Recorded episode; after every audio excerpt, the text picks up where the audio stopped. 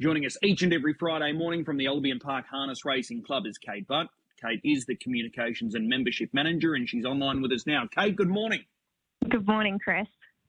So the series starts tomorrow in Sydney. We know that the Albion Park Harness Racing Club is hosting the final of the series in 2023. Are you guys starting to take notes already? Yeah, most definitely taking notes. We're very excited for the series to come to the Sunshine State. Um, planning is set to begin early next year, so um, getting onto it early, and yeah, we're going to make it a good one. All right, look forward to that. We've got a big night ahead of us tomorrow night. 10 in total. What is your best bet coming through at the program? My best bet comes up in race two, number four, Street Kid. I think Narissa McMullen takes them straight to the top and proves too quick from there. Okay, so catch me if you can with race two, number four, Street Kid. Uh, is there going to be more to come via the club social pages tomorrow morning? Yeah, most definitely. Butts Best Bets goes live on Facebook, Twitter, and Instagram at the Creek Albion. So all live on there. Okay, excellent. They're, they're proving very popular. There, there's good uh, good views each and every week with these segments. Yeah, no, definitely. It is it is quite popular. So just need to continue those winners and um, yeah, keep it rolling. All right. Well, we've got Street Kid for tomorrow night. Race two, number four. Kate again, thanks, and we'll see you trackside. See you then, Chris. Thanks. There's Kate Butt joining us from Albion Park, Communications Membership Manager. She does these uh, little uh, tips each and every week, Butt's Best Bets, and they're very popular through the club's social pages, so make sure you check it out. Time now to put Ryan Spice under the pump. I'm sure he's pouring over the form for the Inter Dominion series. He might even have an early look for Albion Park as well. He's about to join us now. Ryan, good morning. Morning, Chris. How are you, mate? I'm really well. What have you come up with for the Inter Dominion series tomorrow night? Um, my two early bets for the Inter have just been place only bets. I've backed both Bonsell Benjamin to set leaders back to run a drum, and also Ultra Orlando in his heat to uh, do the same thing. Ping out, take a sit, and uh, hopefully they can run top three. Okay. Is King of Swing clearly the horse to beat, or is Expensive Ego a chance of knocking him off? Yeah, everything I think points to King of Swing being the one still. I think whichever way the cookie crumbles in that 3,000 metre final, I think he runs to the top. Okay, so King of Swing there. Trotters, any thoughts on the Trotters, or are you happy to steer away from them? I actually had an early bet in the uh, the trot market. I took uh, a back Majestic Man, just thinking that that Kiwi form should hold up and the lack of depth in the trotting series. Uh, so yeah, Majestic Man. And the other thing, the other major reason why is that every time that horse has travelled to Australia, he is just just sprouted wings. He just he loves the place. All right. From a punter's viewpoint, do you like the series being sort of staged over a couple of different venues, like it is this year? We've got Menangle tomorrow night. Ultimately, they're going to host the final, but heats at Bathurst and Newcastle. Just from a punter's viewpoint, is that okay with you, or do you find that just a little, just a little frustrating? I think it makes it extra taxing on the participants in the series to go to three different venues. I, I, I much prefer the often that middle night they'll travel to a, an alternate location and then come back to the home base. I think that seems a, a fair uh, um, ask of the horses in the series.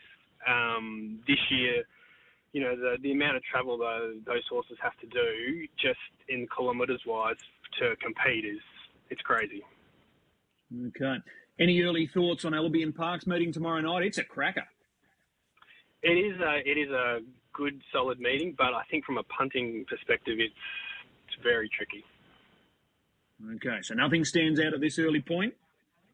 Uh, I'll be looking to back in the early couple of races, just a couple of place bets. I think the race in race one it sets up nicely for Scarlet Babe to sit on Ideal World and run top three.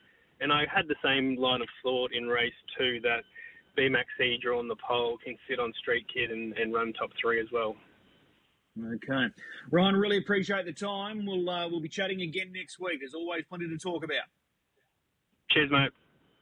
There's Ryan Spice joining us, our pro punter, each and every Friday. And we're about to be joined by Darren Clayton, who's going to cast his eye over Albion Park. As I said, I think it's a cracking meeting tomorrow night at Albion Park. Ten races there at this stage. We're starting at 5.14. Darren Clayton joins us now. Darren, good morning. Hey, good morning, Chris. How are you this morning? I'm really well. Do you share my enthusiasm for tomorrow night at Albion Park? Yeah, it's a, it's a great card. I've, I've had a, um, a, a, bit of a battle going through them, and uh, certainly some great racing there. And hopefully we can find more than a couple of winners. But it, it is a great card of racing, and uh, the race I'm looking forward to is actually the the last race on the card, the three year old. I think that will be a great contest. Okay, well, let's get straight into it. Race 10, the three year old, Big Wheels likely to run favourite, courtesy of Barrier One. How does this play out in your eyes? Yeah, well, I think Big Wheels will certainly appreciate getting back to the mile. He's had those two runs in the feature races a couple of weeks back where they were at the 2100 and um, always had a little bit of a concern about those. He returned some good efforts, placed in both, but uh, a return to the mile certainly in his favour. I haven't got him on top though. I've got General Montana on top off the back of that win on Tuesday where uh, he speared out from gate six, got to the front, and it was an armchair drive thereafter. Big margin, 17 metres uh, on the line. Time, nothing flash, but uh, it was pretty wet there on Tuesday, as you would attest to. And um, I just thought from gate two, he gets the options. He's got that speed. He can take a little bit of an early look, or uh, with no second line, he can dart straight in behind Big Wheels, who um, likely to be in front if General Montana doesn't get across. So he's going to get the perfect trip then thereafter. So I thought he'd be the one. Um, interesting to see how Manila Playboy goes. I was keen on his chances last week in the opening race. That was a qualifying pace where he took on the older horses and uh, he was really strong to the line over the closing stages. So not given any favours out in gate six, but uh, where he can get to from there, if the speed's genuine, he's certainly a knockout hope is Manila Playboy. So um, it's certainly going to be a great race. It's race 10. Would have liked to have seen that a little bit earlier because there's some nice horses engaged in that contest. Yeah, there's no standout. I think they've uh, they've got it wrong. They're programming that as the final race. But anyway, Manila Playboy for mine. He, he was terrific last week. That was a really big challenge put in front of him, and he passed with flying colours. So he's bursting to win a race. The fact that he drops back against his own age group, he's certainly got winning claims for sure. Yeah, definitely. And, and like I said, um, if he draws a little bit closer, um, he'd certainly, I'd certainly have him on top. It was just the fact that gate gate six makes it a little bit tricky. I, I was actually uh, keen on his chances last week, and um, he just came up a little bit short just at that second line draw last week. But uh, it was very pleasing how he found the line, and um, it was it was a good night for Shane Fraser with with uh, Manila Playboy coming second in that race, and then Bangkok DJ's half brother picking up the win later in the night in the two year old event. Okay, I'm keen to pick your uh, brain on the free for all, which is race four. Turn It Up came up with barrier one earlier in the week when fields were released. He's $1.65 this morning with Tab. Is there going to be pressure? You, have outlined before he, he's a little susceptible to that early pressure. So, what happens here in your eyes tomorrow night? I wouldn't be surprised, Chris, that they actually, if they take a trail, that would not surprise me one little bit. Um, so if he doesn't take a trail, he's going to cop heat like he did in that uh, Be Good Johnny Sprinter. And like I have outlined, I, I just just a little bit concerned that whether he can finish it off if he does it early. And um, so if he, we then saw him in the Queensland Cup where he came out, fired off, and then took the sit on Mac Da Vinci, and he was able to finish off the race pretty well, and that was over the middle trip. So I'd be would not be surprised at all if they took a sit on perhaps a horse like Black Sedance coming out and firing across, and then just hope um, to take that closing shot. They know uh, that Black Sedance going to run it along. Um, yeah, like we said, if he does opt to hold up, I've got serious concerns if he can see it out. Okay, what about this first race tomorrow night? Good money up the grabs here, and every time we have this little bit of extra prize money on some of these races, it brings together an outstanding lineup, and this race is no exception tomorrow night. Scarlet Babe, Ideal World, Major Fernco, Governor Dujon, Deus Ex. How do you see it? Yeah, it's been a, a great initiative to get these races going, and they're they're serving up uh, great contests week in week out with these extra stakes. So um, I've got Governor Dujon on top.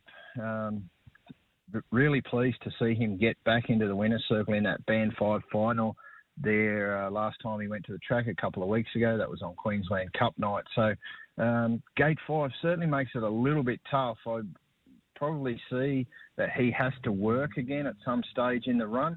Um, whether he's up to that, I'm taking the chance that he is. Uh, we've got Ideal World in Gate 3. Neil Spear out. He led them up in the free for all last time out, and it was a pretty good run. Um, only just got collared. Major Fernco took the closing shot on him and got him up the up the passing lane. So um, Scarlet Babe, I guess, probably holds the key to the race. Whether they look to lead all the way or whether they look to, to take a sit, I think she is a better mare when she's saved for one shot. Um, we saw them try to lead with her in the, the mares feature, the Forever Gold. Uh, she just came up a little bit short on that occasion. Um, over the, the middle trip this time around, um, she probably looks to take that trail. Deus Ex, I guess there was um, where he went into that Be Good Johnny sprint. He'd had three starts since arriving in Queensland and had shown plenty of potential in those three runs, three runs, three wins, and then made that error, which um, I guess we didn't really um, get to answer the questions we had of him, how he was going to measure up. So gets no favours again this time, gate 11. So um, I've got him in the mix, but where he finishes up from there, uh, Governor Dujon, though, is the one that I want to see from gate five. And where he finishes, uh, I think he can get the cash. He's only had four starts this season, two wins. Let's make it three with Governor Dujon. Okay, what about race six? I'm going to ask you about this race as well. The two year old, Leap to Fame. Does he get the money? Will he start odds on?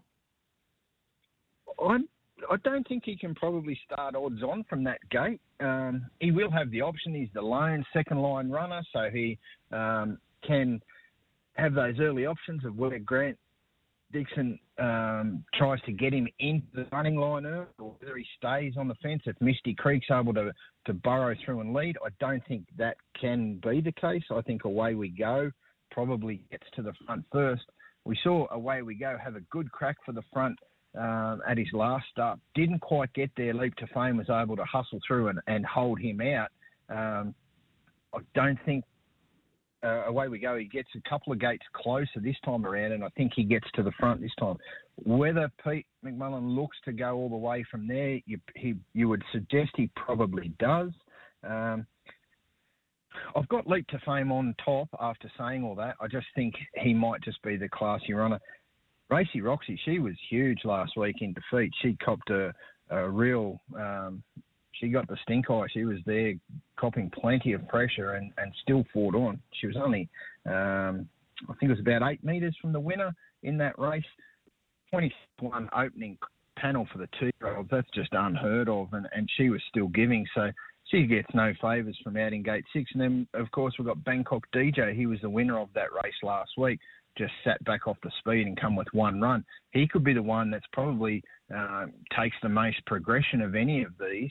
Only lightly raced. That was just his um, fourth start there last week, and he was only second up. So uh, he'll take experience, he'll take fitness, and he gets gate two if he just tucks in behind. Similar sort of trip can finish over the top again. So I've got Leap to Fame on top purely off the back of, of what we've seen of him so far. But uh, definitely not an odds-on chance for mine. I'd be looking for uh, plenty more than that if I was going to be having a bet on Leap to Fame. Okay, I think it's a really good program. What's your best bet? Yeah, well, I thought Chris in race number five.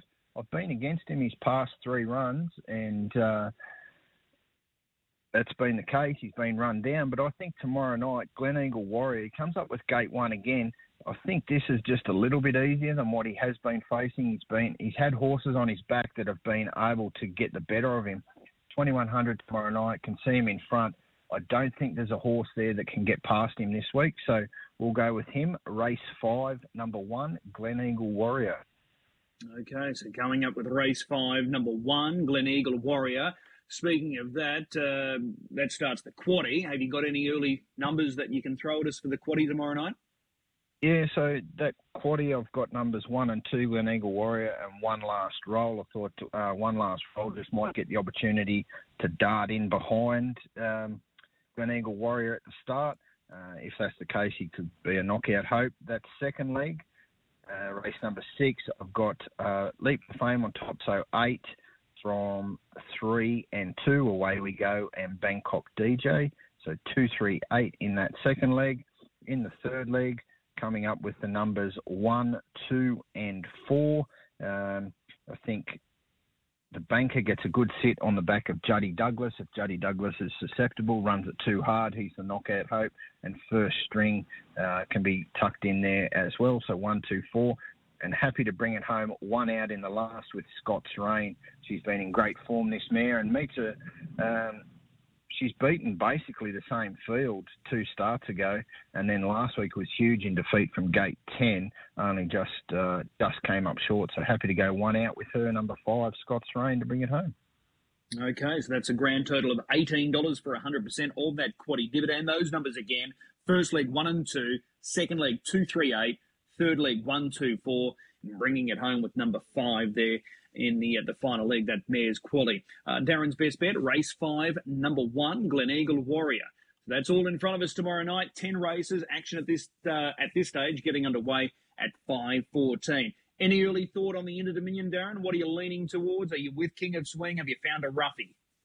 No, I haven't found a roughie. I'd be keen to see how uh, Ignatius goes through the um, that longer trip first up, and then if he can draw a gate getting out to Bathurst uh, over the sprint trip, I think he's one that just might be a little bit of value. Of course, we've talked about Mac Da Vinci. The other one that could be a little bit of value is the Black Prince. He gets no favours in the first round heats, but if he can just poke through, um, progress through to the final, he might be a bit of a knockout hope. But really, the, the main two of King of Swing and Expensive Ego, it really does look – at the moment to come down to either of those two. But obviously, three heats, three three different tracks.